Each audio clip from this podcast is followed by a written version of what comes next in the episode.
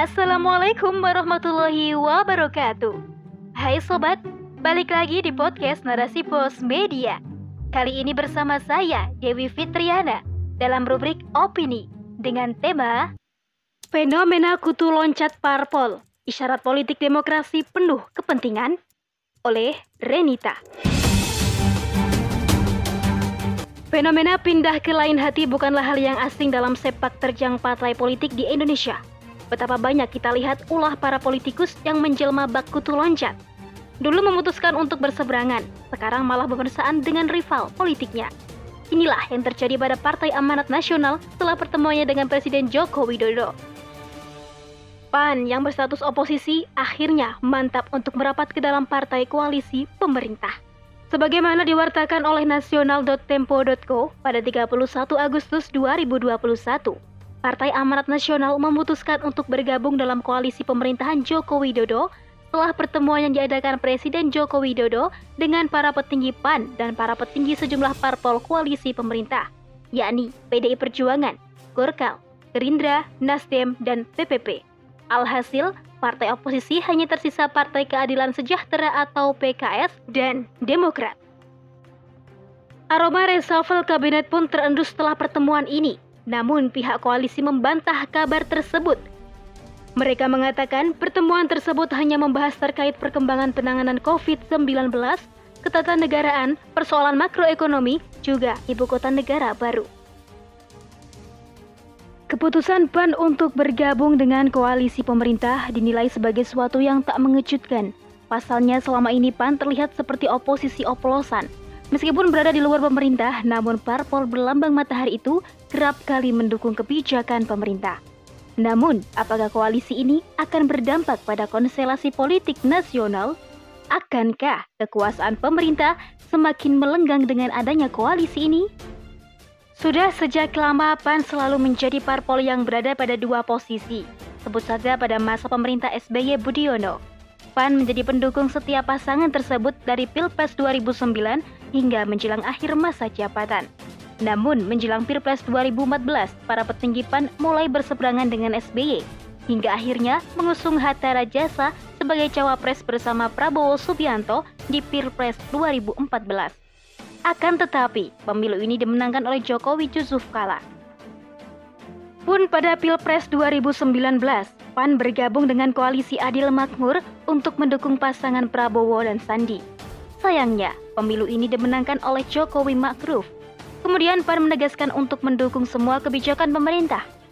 Namun, pada Oktober 2019, PAN memilih berada di luar pemerintahan. Dan kali ini, menjelang Pilpres 2024, PAN memutuskan untuk bergabung dengan pemerintah. Diketahui PAN sudah beberapa kali memberikan isyarat dukungan kepada pemerintah sebelum mengikuti rapat bersama Jokowi. Selain itu, PAN juga dikabarkan sudah tiga kali mendapat tawaran menjadi menteri dalam pemerintahan Jokowi. Bergabungnya PAN jelas akan memperkuat partai koalisi pemerintah. Dengan adanya koalisi ini, pemerintah berhasil menguasai 82% kursi di DPR atau 471 kursi. Sedangkan jumlah partai oposisi makin tipis, hanya tersisa PKS dan Demokrat saja. Hal ini tentu mengundang kekhawatiran lenyapnya kekuatan penyeimbang atau check and balance dalam politik demokrasi. Publik patut bertanya ketika melihat koalisi yang terjadi antara PAN dan pemerintah, bukan hanya karena menyebabkan fungsi oposisi kian melemah, tetapi juga dugaan adanya kepentingan yang ingin dicapai oleh kedua belah pihak. Seperti kita ketahui, koalisi antar partai biasanya dibentuk di awal masa pemerintahan. Tujuannya jelas dalam rangka memenangkan pilpres, mendominasi suara di DPR, serta mengamankan jatah kursi masing-masing koalisi di parlemen. Namun, bukankah ini adalah sesuatu yang janggal ketika momen koalisi justru terjadi pada periode kedua pemerintahan? Terlebih saat ini, pemerintah tengah mewacanakan proyek ambisius mereka, seperti agenda amandemen UUD 1945, kelanjutan ibu kota baru, serta konstelasi politik 2024. Sementara itu, untuk PAN dapat dipastikan kursi menteri atau posisi setara lainnya sudah siap dikantongi sebagai balas budi atas merangseknya PAN ke tubuh penguasa. Lebih-lebih Jokowi sebelumnya sudah sering menyodorkan posisi tersebut pada para petinggi PAN. Meskipun mereka mengklaim tak ada wacana reshuffle kabinet, rasanya mustahil PAN mau berkoalisi dengan pemerintah tanpa ada lobby-lobby politik di dalamnya. Bukankah politik memang bersifat cair? Dan tentu saja tidak ada makan siang gratis. Bukan sesuatu yang aneh ketika terjadi fenomena kutu loncat parpol dalam politik demokrasi. Pasalnya politik dalam demokrasi memang berasas manfaat dan kepentingan. Bahkan ada gium tak ada kawan dan lawan abadi yang ada hanya kepentingan abadi. Nyatanya menjadi mantra sakti mereka ketika berpolitik. Lihat saja wacana penggalangan dukungan untuk berbagai agenda di parlemen serta kontestasi 2024 lebih difokuskan partai dan wakil rakyat ketimbang harus menyelesaikan kegagalan mereka dalam menangani pandemi. Sementara rakyat hanya dimanfaatkan untuk mendulang suara ketika pemilu. Selebihnya, peran dan suara rakyat diabaikan bahkan dilumpuhkan dengan berbagai regulasi atas nama konstitusi. Begitu pula peran oposisi yang kian mandul sebagai check and balance. Lihatlah selama masa pemerintahan Jokowi, peran Partai Demokrat, PKS, dan PAN terlihat memble dalam melakukan kritik dan kebijakan penguasa dan membela kepentingan rakyat. Apalagi saat ini, oposisi makin lembek setelah PAN merangsek ke koalisi pemerintah. Selain itu, parpol dalam naungan sistem politik demokrasi hanya berjalan atas dasar prinsip politik transaksional – maka sudah menjadi watak mereka selalu membahas masalah koalisi, bagi-bagi kursi, serta kepentingan yang ingin dicapai. Tak heran jika fokus utama mereka hanya untuk mengamankan kursi dalam kekuasaan, bahkan bagi oposisi sekalipun. Padahal saat ini masyarakat membutuhkan kebijakan yang bisa menyelamatkan mereka dari keterpurukan. Sayangnya, elit politik negeri ini seolah hilang empati. Bukannya fokus menyelesaikan pandemi, mereka malah sibuk berkoalisi serta berebut posisi, membiarkan rakyat terlantar menghadapi pandemi sendiri. Inilah gambaran parpol produk sistem demokrasi sekuler. Sistem politiknya mendorong lahirnya parpol dan politisi pengabdi kursi, bukan sebagai pelayan kemaslahatan rakyat. Wajar segala kebijakan yang digulirkan hanya untuk melanggengkan kekuasaan mereka, bukan menyejahterakan rakyat. Berbeda dengan partai politik di bawah naungan sistem pemerintahan Islam, yakni khilafah. Berdirinya partai politik bukan untuk mencapai kekuasaan serta mengamankan kursi di parlemen.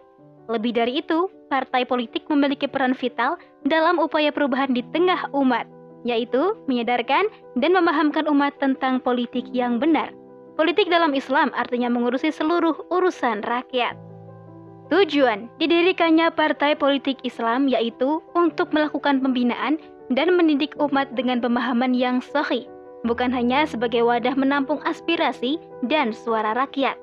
Partai politik yang sahih dibangun atas empat asas. Pertama, pemikiran atau fikrah yang menunjukkan tujuan sekaligus asas untuk menyatukan masyarakat dengan partai. Kedua, metode atau toriko yang ditempuh partai untuk mencapai tujuannya. Ketiga, anggota partai, serta sejauh mana keyakinan mereka terhadap pemikiran dan metode partainya. Keempat, metode untuk menyatukan masyarakat dengan partai tersebut.